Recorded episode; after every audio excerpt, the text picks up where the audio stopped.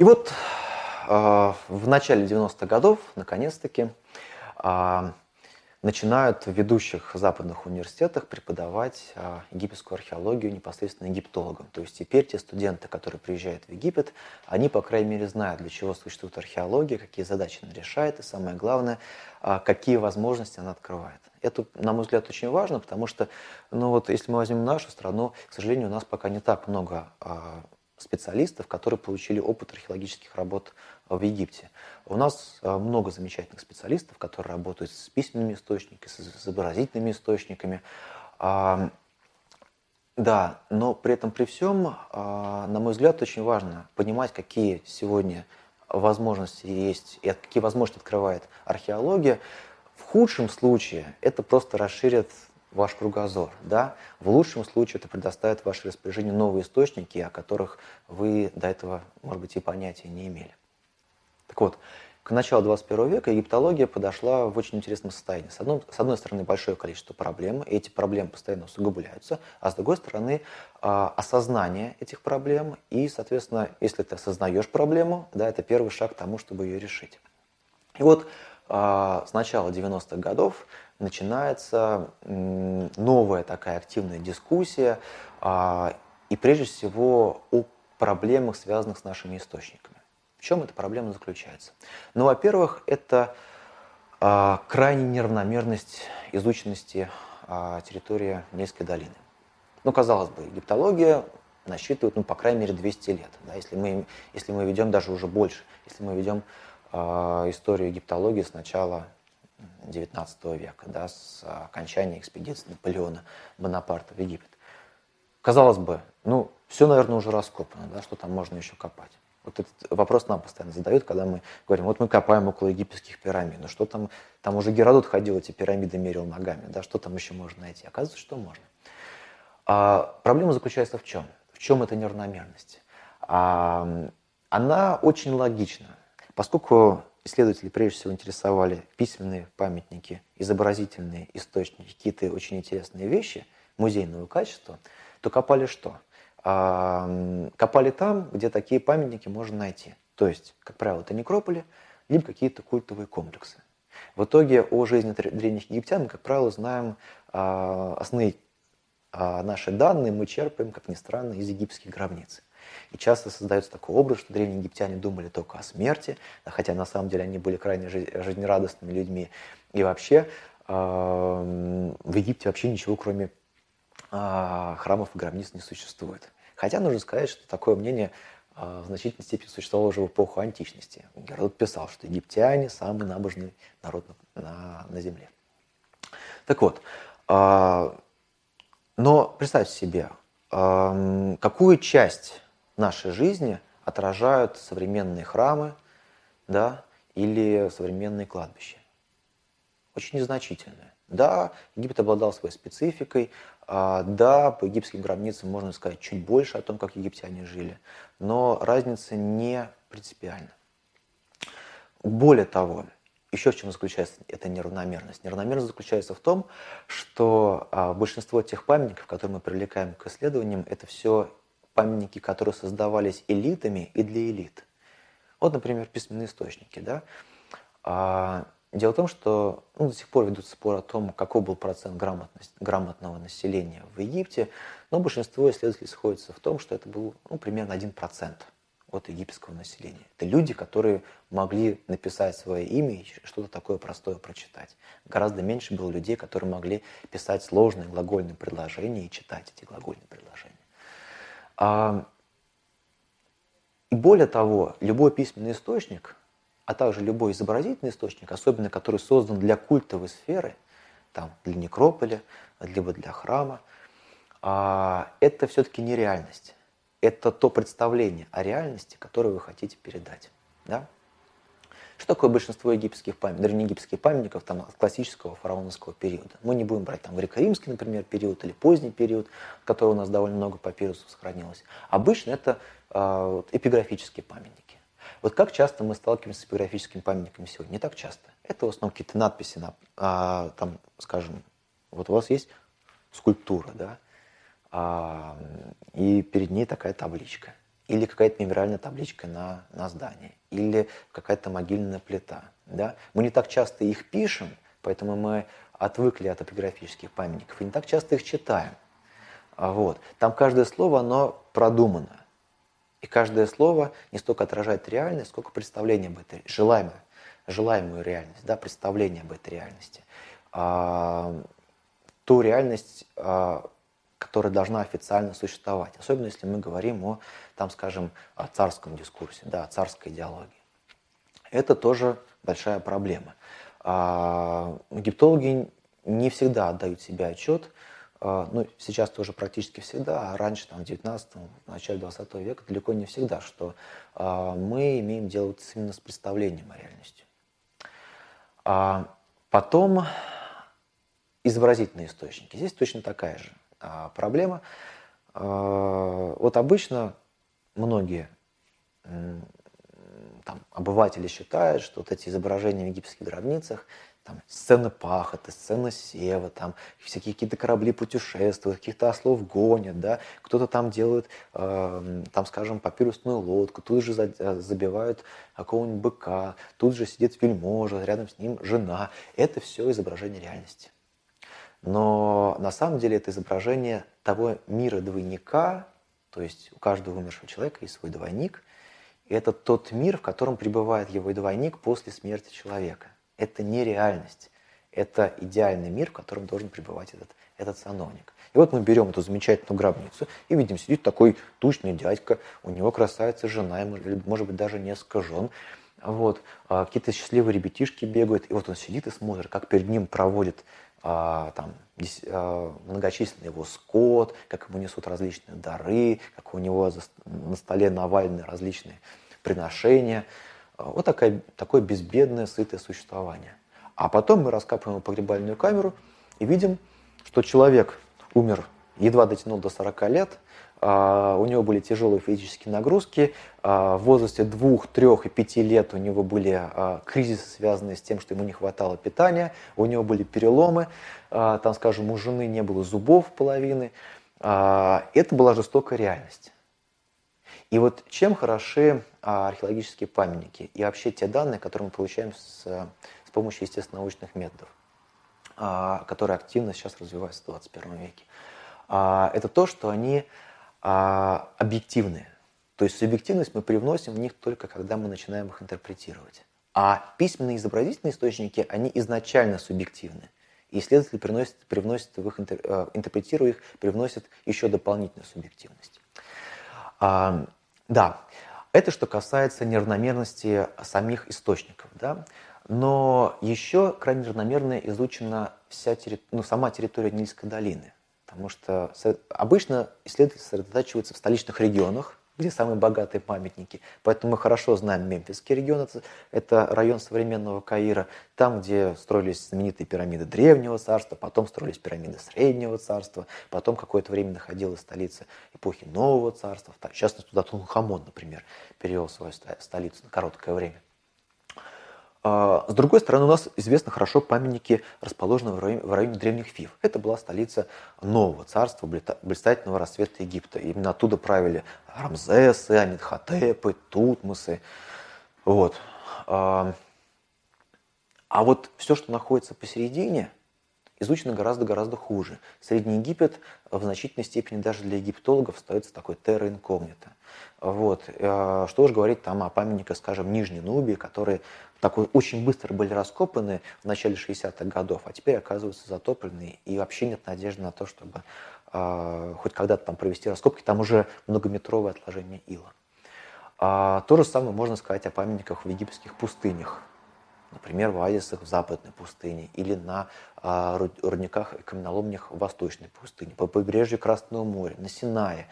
А, то есть получается, что мы не только имеем дело в основном с элитными памятниками, да, но мы имеем дело еще в основном с памятниками из элитных регионов. То есть Египта, по большому счету, мы пока что еще не знаем. Итак, неравномерность а, источников, неравномерность а, географического изучения Египта. А, все это приводит а, к тому, что сегодня египтологи в значительной степени переосмысливают те задачи, которые перед ними, перед ними стоят. И действительно, вот на протяжении последних 20 лет очень серьезный был упор сделан на изучение памятников за пределами Нильской долины, в египетской дельте, которая до этого практически не изучалась. Почему? Потому что там а, было очень мало камня, архитектура в основном из сырцового кирпича, поэтому сохранилась она не очень хорошо, очень высокий уровень почвенных вод, что делает работы в египетской дельте а, очень сложные. А еще а, большое количество соли, которое в грунтовых водах содержится. Это, это соль настолько много, что она разрушает даже, а, даже гранит. Очень плохая сохранность памятников, большое количество памятников поселенческих, да, и малое количество камня, значит, малое количество эффектных монументальных находок. Вот. А за последние 20 лет значительный прорыв был сделан именно, именно в изучении египетской дельты. Это очень важно. Потом пространство, которое находится за пределами Нильской долины. Это восточная и западная пустыня. И, наконец, а, южная окраина а, а, египетской цивилизации, а также северо-восточная. Ну, тут уже значительную помощь нам оказывают израильские коллеги, которые работают на территории своей, своей страны. Еще один важный момент.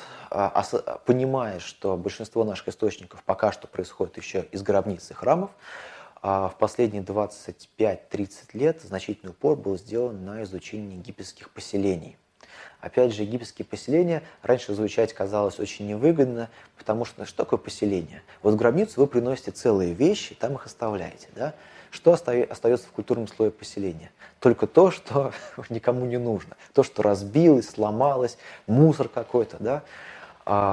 Поэтому с точки зрения эффектных памятников, конечно, поселения не, не столь интересны, но зато они позволяют нам судить о реальной жизни реальных древних египтян, о, о полувозрастной структуре нам, а, нам говорят, а, там, скажем, а, гробничные комплексы. А вот о социальной структуре нам в основном говорят как раз поселенческие комплексы. А копать в Египте поселение очень сложно, потому что а, границы обрабатываемых земель, они по большому счету не изменились там, с рубежа 3-2 тысячелетия до нашей эры. И, то есть на протяжении последних пяти тысяч лет египтяне живут примерно на одних и тех же местах. Поэтому совершенно обычная ситуация, когда вы приезжаете в какой-нибудь город в Дельте, а там такие современные многоэтажные дома по 5, 6, 10 этажей, а между ними развалины какого-нибудь там храма Нового Царства. А, и попробуй здесь покопать. Да? Согнать этих крестьян, а, согнать этих людей, которые здесь живут на протяжении многих поколений. А, кроме того, египтологи 21 века и археологи, работающие в Египте в начале 21 века, вынуждены сталкиваться с большим количеством экологических проблем. И опять же, они особенно актуальны на территории Нильской долины, то есть непосредственно вот там, где находились древнеегипетские поселения. Строительство Асуанской плотины привело к тому, что резко поднялся уровень грунтовых вод, а отсутствие притока нового такого свежего плодородного ила, а напомню, что египетский ил, он а, течет, а, значительная его часть происходит с эфиопских Нагорий, а, где много вулканических пород, поэтому вот он очень плодородный. Привело к тому, что египетские крестьяне стали использовать большое количество различных удобрений – и а использование удобрений приводит, приводит к засоленности почв. И вот для меня это, ну и вообще для а, членов нашей экспедиции, это такая личная трагедия, потому что когда я приехал в Египет впервые на раскопки в 2008 году, 10 лет назад, а, у меня появилась такая традиция. Я хожу по древнеегипетским памятникам и читаю имена тех людей, которые эти гробницы построили. Ну, потому что это одна из основных просьб, которые они оставляли на стенах своих гробниц, прочитать имя в жертвенной формуле. И вот я так ходил и читал. И прошло 10 лет, я с ужасом вижу, как многие имена, которые можно было там 2, 3, 5 лет назад прочитать, они просто слетели, они исчезли. Потому что вот эта соль проникает в пористый известняк, потом выходит на поверхность, вода испаряется, а кристаллы соли а, выталкивают а, верхний слой известняка, штукатурки, и иероглифы постепенно просто хлопьями опадают. А если вы оказываетесь в дельте, то вы видите, что, например, гранитный блок, гранитный блок тоже хлопьями опадает. В общем, это серьезный такой вызов для а, современной египетской археологии. А, что еще очень важно? А, современные египтологи стали хорошо осознавать границы своего незнания. Если мы сравним, ну, обычно считают, что египтологов огромное количество источников. Если мы сравним, там, скажем, с, источник, с количеством источников там, по каким-нибудь, каким древним скифам, то да, действительно, или по Средней Азии, по древнему, по тому же Парфянскому царству, да, действительно, у нас довольно много источников. Вот. Но если мы сравним, там, скажем, с античной цивилизацией, то мы увидим, что источников этих на самом деле очень мало. Потому что если мы их расположим на линии времени, то мы увидим, что а, второе, третье, второе тысячелетие а, там очень, вот и размажем, да, как вот масло, то сначала это будет очень-очень тонкий, тонкий, тонкий слой, и только к концу египетской истории он будет становиться все толще и толще. А, памятники, которые создавались античной цивилизацией, они создавались, а, народами, которые были а, более многочисленны, б, народами, а, уровень грамотности у которых был гораздо выше, чем в Древнем Египте, и в, а, эти памятники, они создавались а, гораздо позже, чем памятники, создаваемые древнеегипетской цивилизацией. Из этого всего следует вывод, что а, плотность, если так можно выразиться, да, а, письменных источников, изобразительных источников, а, вещественных археологических источников у, а, у специалистов, которые занимаются античными цивилизациями, она гораздо больше, чем плотность источников у египтологов. Из этого какой вывод? Следует вывод должен быть, по идее, следующим, что египтологи должны гораздо больше внимания уделять археологии и, соответственно, памятникам материальной культуры. И действительно, в начале 21 века мы видим такой явный тренд к тому, что постепенно мы все больше и больше обращаемся к, именно к памятникам археологии. Действительно, археология сделала а, такой, ну, очень серьезный скачок. Вот эти изменения, которые произошли в, в археологии за последние 50-60 лет, ну, они фактически а, ну, революционно, по-другому их не назовешь. А и связаны они прежде всего с развитием, естественно, научных методов. То есть те задачи, которые сегодня археология может решать, они принципиально иные, чем те задачи, которые египтол... э, археология могла решать еще там а, полвека, полвека назад. То есть что интересно, что нужно отметить? Вот количество письменных источников, изобразительных источников практически не увеличивается, да? Мы вынуждены поэтому переинтерпретировать постоянно а, принцип, примерно один и тот же комплекс, а, комплекс данных.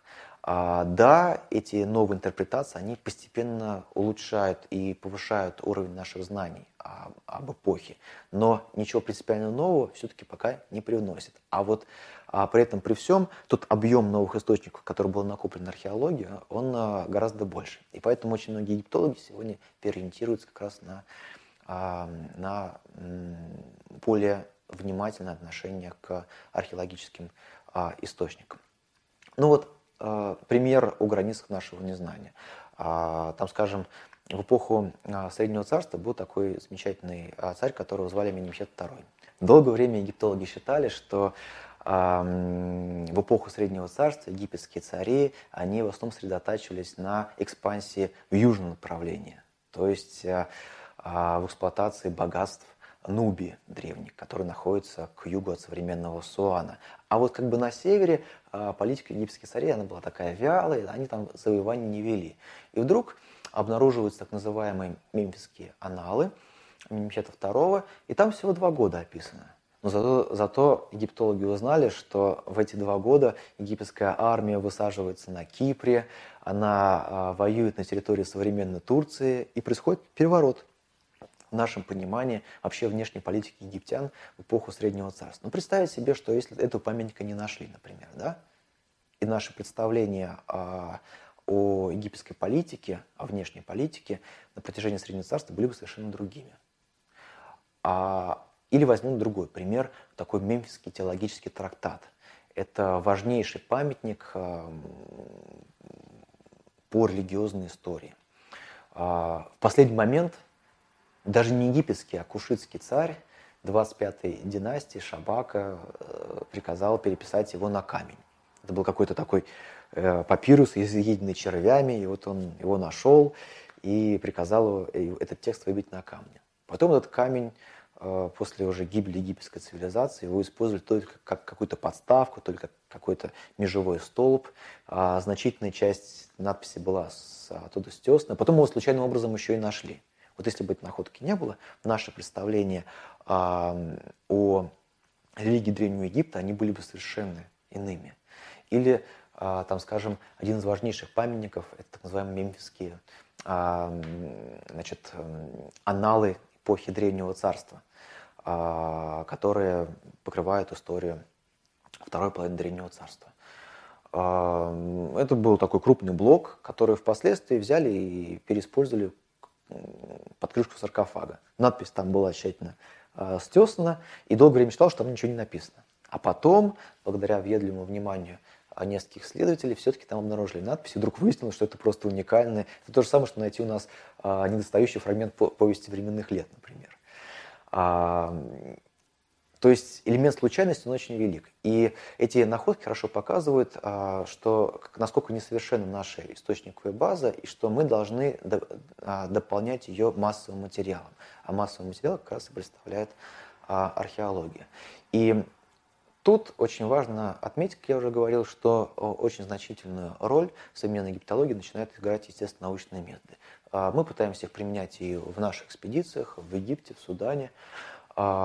А, что это такое? Ну, прежде всего, конечно же, а, это необходимость привлечения к современным раскопкам в Египте физических антропологов, археозоологов, археоботаников, причем палеоботаников, да, а, то есть специалисты, которые занимаются, там, скажем, макроостатками растений, различными семенами или, там, скажем, мекиной какой-нибудь, да, а, то есть такими крупными частями растений. И полинологов, там, скажем, которые изучают пыльцу. И а, анализ пыльцы позволяет реконструировать древние палеоландшафты или там состав а, того напитка, который находился в конкретном кувшине, который вы обнаружили. А, очень большую роль а, сегодня играют, а, например, изучение изотопов, а, которые позволяют реконструировать биографии вещей. Ну, например, у вас есть там комплекс из металлических предметов, из медных или бронзовых. Да? И если эти предметы не подвергались частой переплавке, то вы можете выяснить, каков источник металла. Например, было любопытное исследование а, там, а, металлических изделий из гильзы, выяснилось, что та медь, которая а, использовалась для их производства, она происходит из Восточной пустыни. Хотя письменные источники у нас того же самого периода, эпохи Древнего Царства, эпохи строительства пирамид, говорят о том, что э, египтяне вроде как основную часть меди добывались на Синае. И здесь у нас есть противоречие, э, которое нужно как-то объяснять. Может быть, синайские рудники э, использовались исключительно для царских хозяйств а там, скажем, в частные хозяйства медь поставлялась какими-то небольшими группами местного населения, которое работало там на рудниках Восточной пустыни. Может, какое-то другое объяснение. Но это, по крайней мере, а, тот вопрос, который появился благодаря развитию, благодаря применению, естественно, научных методов. Или, например, а, там, скажем, сейчас активно изучают изотоп стронция, который позволяет, а также кислорода, а, и углерода, которые позволяют а, реконструировать диету древнего населения, причем диету на различных этапах, то есть структуру потребления на различных этапах а, жизни организма. Там, скажем, зубы позволяют говорить о том, чем человек питался в период роста зубной системы, да? а там, скажем, а кости позволяют говорить о том, как человек питался в последние 20 лет примерно, потому что костная ткань, она постепенно замещается. А там, скажем, волосы и ногти позволяют говорить о том, как менялось, если менялась диета человека в последние месяцы его жизни. Ну, потому считается, что вот волос, например, растет там в среднем на пол сантиметра, на пол сантиметра в месяц. Поэтому мы прямо по месяцам можем восстановить а, там а, диету человека. Или происхождение его. Да? А, причем а, изотопный анализ применяется не только а, к людям. Вот, скажем, было недавно замечательное исследование по одному из нубийских памятников, когда с помощью изотопного анализа смогли выделить чисто египетское население, которое сюда прибыло, египтян, которые а, смешались с местным населением, которые здесь уже родились, и чисто нубийское население. Вот. И причем там была очень хорошая корреляция с э, обрядом погребения и с теми памятниками, которые в могилах обнаруживались. Ну и для реконструкции, там, скажем, жизни животных. А есть такой замечательный осел, который тут стал просто звездой для египтологов. Осел Древнего Царства, эпохи строительства пирамид. А, он был найден, его челюсть была найдена на одном из памятников э, на территории Израиля. на юге Израиля. И когда стали анализировать значит, изотопный состав эмали его зубов, выяснилось, что значит, первые его зубы сформировались еще в Нильской долине, а последние зубы уже сформировались на территории Израиля. То есть его маленьким масленком пригнали с территории Нильской долины на территорию Израиля. Это такое уже настоящее вещественное доказательство того, что не только были торговые связи, да, но, возможно, как-то вот там даже торговля с котом, возможно, какая-то существовала. А этот такой любопытный случай, да, он говорит о том, что теперь нужно искать другие, других ослов, других, там, не знаю, мелкий рогатый скот, и также их изучать. А проблема, к сожалению, использования естественно-научных методов в египтологии пока что заключается в том, что пока что это, это все еще такие единичные исследования. Они очень интересны, но статистики очень мало. И в будущем, когда эта статистика появится, конечно, а, выводы станут еще гораздо более обоснованными и гораздо более, гораздо более интересными. То есть у нас будет уже история не одного осла, да, например, а история а, перемещения вообще животных на территории вот этого плодородного полумесяца. Да? И, на мой взгляд, это, это крайне, крайне любопытно. Помимо изотопов, э, активно сегодня развивается радиоуглеродное датирование и, и э, дендрохронология. Тут, опять же, к сожалению, у нас есть ряд проблем. Ну, начнем с того, что пока что на территории Египта нет ни одного масс-спектрометра, который позволяет датировать очень небольшие фрагменты органики. А это самый современный метод радиоуглеродного датирования. Но с территории Египта, к сожалению, ничего нельзя вывозить. А радиоуглеродный метод датирования, он еще и такой разрушительный метод. Да? То есть то, что вы датируете, вы этот образец разрушите. Вот. К сожалению, есть только такая стандартная а, лаборатория в Египте. Стоит все это довольно дорого. Вот, поэтому египтологи редко радиоуглерод используют, точнее используют этот метод в основном для датирования памятников самых древних, неолитических, мезолитических, палеолитических, ну иногда там до династических памятников а, и раннединастических памятников, где нет еще письменных источников. Вот. Зато сегодня активно развивается дендрохронология. Это метод датирования, который основан на а, значит, изучении а, древесных колец. Потому что не все, но многие значит, виды деревьев, они вот эти кольца формируют. К сожалению, у нас пока нет непрерывной шкалы для а, Нильского региона. Но, тем не менее, у нас есть уже такие хорошие кусочки по 500 лет. Они пока что между собой не связаны. Тем не менее, для тех исследователей, которые занимаются данным конкретным периодом, это уже а, большое счастье, потому что там очень точно можно датировать а, дерево, а дерева в Египте очень много. Единственная проблема заключается в том, что его ну, то есть на памятниках мы его находим много, потому что оно хорошо сохраняется. Но вообще-то дерева в Египте было мало.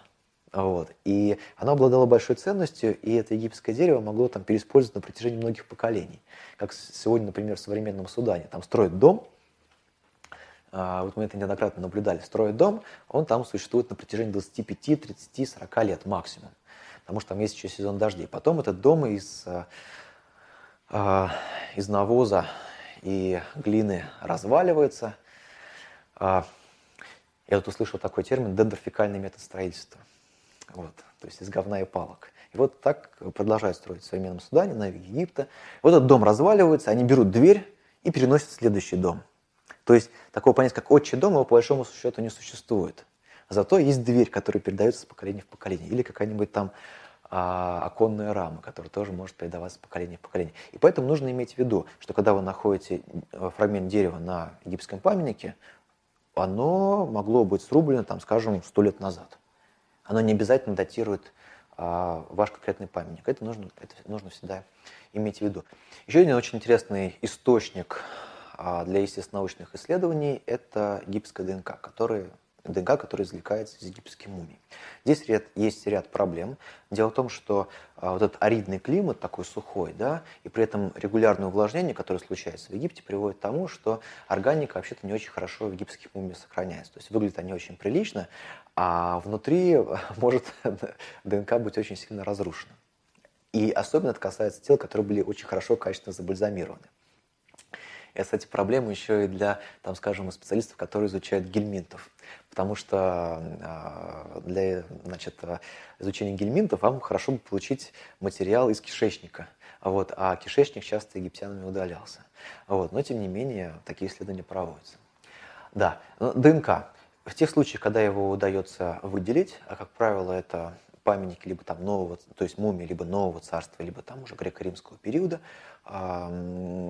удается порой сделать очень интересные выводы не только о родственных связях, которые существовали между различными индивидами, да, но и а, значит, о, о различных процессах миграции, которые происходили на территории Нильской долины, не только Нильской долины, но и за ее пределами вот, на Ближнем Востоке и вообще в Средиземноморском регионе. И, наконец, еще иногда удается да, выявить различные болезни, вроде туберкулеза, а, благодаря генетическим исследованиям. И а, Опять же, к сожалению, поскольку нельзя вывозить образцы за пределы Египта, а, в Египте уже существуют такие лаборатории, но доступ к ним пока что затруднен. И в основном такие исследования проводятся за пределами Египта, в Северной Америке, в Европе, а, на тех коллекциях, которые ну, в свое время были до начала 20 века и в начале 20 века вывезены за пределы Египта. Слава богу, мумий египетских очень много повсюду. Да?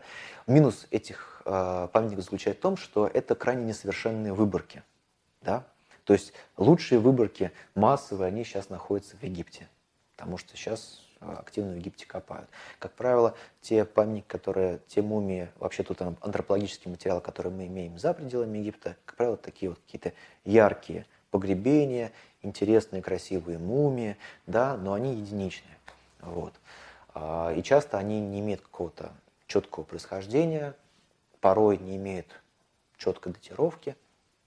Вот. Но, тем не менее, я надеюсь, что в будущем а служба, египетская служба древности, она эту проблему осознает. И я надеюсь, что в будущем либо появится возможность вывозить небольшие образцы за пределы Египта, либо будет, более, будет создана более развитая сеть лабораторий непосредственно на территории самого Египта. Потому что пока складывается такая парадоксальная ситуация. А вот э, прошлом году я встречался на конференции, посвящ... встречался на конференции, посвященной истории Древнего Царства, эпохи строительства пирамид с э, польскими и чешскими коллегами. И вот они жаловались, что мы находим, скажем, сосуд, в нем какой-то белый порошок. А мы предполагаем, что это натрон, то есть такая сода, которая использовалась для бальзамирования, для обезвоживания тела. Но мы не можем этого доказать, потому что мы не можем проанализировать этот образец. Мы не можем его вывести в Чехию, мы не можем получить разрешение на это в Египте, потому что это уходит несколько месяцев, а мы работаем всего там месяца полтора, например, в Египте. Вот. Это такая серьезная проблема, потому что те возможности, которые были, скажем, во времена открытия гармиста Нухамона, был такой замечательный химик Лукус, и он очень много а, провел а, химических исследований, то есть по составу тех или иных субстанций, которые обнаружили в граммисту Нухамона. Вот сегодня мы этой возможности очень часто лишены. Но с другой стороны, если памятник находится за пределами Египта, а, тут возможности практически, практически безграничны. Ну и кроме того, мы пытаемся, конечно, активно использовать э, самые современные технологии. Вот э, непосредственно нашей экспедиции мы сейчас активно занимаемся трехмерным моделированием. Э, трехмерные модели создаются с помощью методов фотограмметрии. Что это такое? Это когда вы берете объект и фотографируете его с различных точек, да, а потом загоняете эти фотографии в специальные программы, настраиваете профиль вашей камеры, профиль вашей линзы, которую вы используете, потому что любой объектив, он а, имеет характерные искажения, да, и создает характерные искажения. Вот. И после этого с помощью а, математики высчитываются а, одни и те же точки, и а, по облаку точек, которые получаются, в итоге выстраивается, в итоге выстраивается модель. И сегодня нам удалось добиться уже очень высокой точности. Ну, с чем она прежде всего связана? С качеством фотографий и с их количеством. И вот, скажем, работа на раскопе у нас там погрешность составляет всего несколько миллиметров. Для э, там, памятников археологии это, это вполне приемлемая точность. То есть если у вас гробница, там, скажем, 10 метров в длину, да, а у вас там погрешность э, максимум в полсантиметра, это, это, это очень хорошо. И к чему это приводит? Это приводит к тому, что вы возвращаетесь в Москву, и у вас там, скажем, вот раскапываем мы какое-нибудь погребение. Это шахта, вырубленная в скале, которая ведет в погребальную камеру. Шахта это заполнена различными слоями. Скажем, песок, потом коричневая супесь, потом слой с камнями, потом какая-нибудь щебенка, потом опять песок. Да? И как мы раскапываем? Мы, э, значит, э, раска... э, вычищаем сначала один слой, изучаем его, делаем трехмерную модель. Потом раскапываем второй слой, делаем трехмерную модель, потом третий, четвертый, пятый. И так вот э, пока памятник не будет полностью раскопан. Приезжаю в Москву, все эти модели собираются, и вы еще раз можете посмотреть, как, как этот памятник раскапывался буквально день за днем. И если у вас возникает какой-то вопрос, а эти вопросы неизбежно возникают, когда вы начинаете работать с литературой, когда вы начинаете анализировать другие памятники похожие, да, а вот, например, а как лежали эти камни? а не могли ли они быть положены так специально, да? а не было ли рядом с этими камнями углей каких-нибудь, да? То есть те вопросы, которые часто не, не возникают просто а, к памятнику в момент раскопок. И эти трехмерные модели позволяют вернуться, сделать любое измерение, посмотреть, как у вас раскоп выглядел день за днем, как постепенно этот камень тот или иной очищался от, там, скажем, песка, да, и это очень мощный такой а, инструмент а, для а, не только последующей работы с памятником, а, который позволяет вернуться на раскоп и сделать те измерения, которые вы не могли сделать или забыли, да, и там промерить те высоты, которые были вам неизвестны. Но это еще очень мощный инструмент сохранения памятника на будущее. Потому что публикация в двухмерном пространстве на страницах книги – это одно, да, но возможность посмотреть памятник в трехмерном пространстве, потому что наверняка у исследователей будущего возникнут совершенно другие вопросы к этому памятнику. Вот, например, мы смотрим сегодня публикации, там, скажем, начала 20 века, и нам не хватает очень многих фотографий. А их не делали, потому что считали, что это неинтересно. А сегодня нашему архитектору их очень сильно не хватает. А, а, там, скажем, раньше не фотографировали ступеньки, которые делались в погребальных шахтах, или там, скажем, следы резцов. А сегодня это важнейшая информация, которая порой позволяет даже датировать памятник. Итак, трехмерное, трехмерное моделирование, да, с одной стороны. Оно позволяет мониторить состояние памятника, а также а, сохраняет его а, для будущего. Кроме того, когда вы строите трехмерную модель, да, не, просто а, сделали 3D-модель того, что вы раскопали, а, например, попытались восстановить какую-то древнюю конструкцию с помощью трехмерных средств. И у вас появляется огромное количество вопросов, которые вы бы себе не задали, если бы вы просто попытались восстановить план какого-то храма да, или разрез какого-то храма. А, а более того, а, трехмерная модель, она позволяет а, посмотреть, как, например, а, этот памятник существовал в окружающей, в окружающей среде. Вот, скажем, был такой случай. Американцы восстановили трехмерную модель одной мастабы. И, э, мастаба – это э, такая конструкция из, как правило, из известняка, которую строили над погребальной камерой в эпоху Древнего Царства. И в этой мастабе в часовенке было небольшое окошко. Они не понимали, зачем это, зачем это окошко нужно. А, вот. а когда они построили модель и запустили солнце, оказалось, что лучи этого солнца, они, они как раз попадали а, внутрь и а, светили на а, статую хозя, хозяй, хозяина гробницы. И этот, этот маленький факт позволил датировать мастабу, которая располагалась рядом. Было непонятно, какая из этих мастаб была построена раньше, но потом, когда э, были выстроены модели обеих мастаб, оказалось, что вот эта мастаба, которая была построена рядом, она закрывала это окошко. То есть она не позволяла солнцу туда попадать. И, соответственно, можно сделать предположение, что сначала появилась мастаба с окошком, да, и солнце туда попадало, вот, и светило на статуи. А потом, собственно говоря, была построена мастаба рядом. Или, например, там, скажем, мы не знаем, как выглядели а, ладьи, которые заносили в храм. Мы не знаем, каких они были размеров. Но вот вы делаете модель, восстанавливаете этот храм, и вы просто понимаете, что а, есть физический, физический предел ладьи, который можно занести. Ее можно высчитать и просто вот даже фи, попробуйте физически протащить по этой модели, да, и вы понимаете, какой, какая ладья могла быть максимальной. Ну, просто Египет речная цивилизация, поэтому там в различных а, храмовых а, а, культовых действиях часто используются модели ладей, на которых вот, находились изображения а, египетских богов. А, да, кроме того, активно сегодня используются различные методы такого а, изучения, бесконтактного изучения. В том числе в ГИЗе они нам очень сильно помогли, когда мы привезли геофизиков наших российских, и они с помощью своего георадара, лозы, смогли условно говоря, просветить известняк, да, и сказать, и показать нам, где находится аномалия. Ну, аномалия это там, это области, где плотность другая. Но в нашем случае это были пустоты. Мы начали там копать и обнаружили действительно большое количество гробниц эпохи Древнего Царства. А магнитометрические и, геофи... Э, магнитометрические и георадарные исследования, они сейчас активно проводятся на территории Египта и э, дают очень интересные результаты. Порой можно вот прямо увидеть план города, не копая его. Это позволяет гораздо более эффективно использовать те средства финансовые да, и научные, и а, те временные ресурсы, которые у вас, которые у вас имеются. А, кроме того, в последнее время очень много было открытий, сделано благодаря космическим снимкам. А, в том числе было несколько найдено даже пирамид, что очень любопытно. Казалось бы, вот 200 лет Египет копает, и тем не менее находят пирамиды, и не только.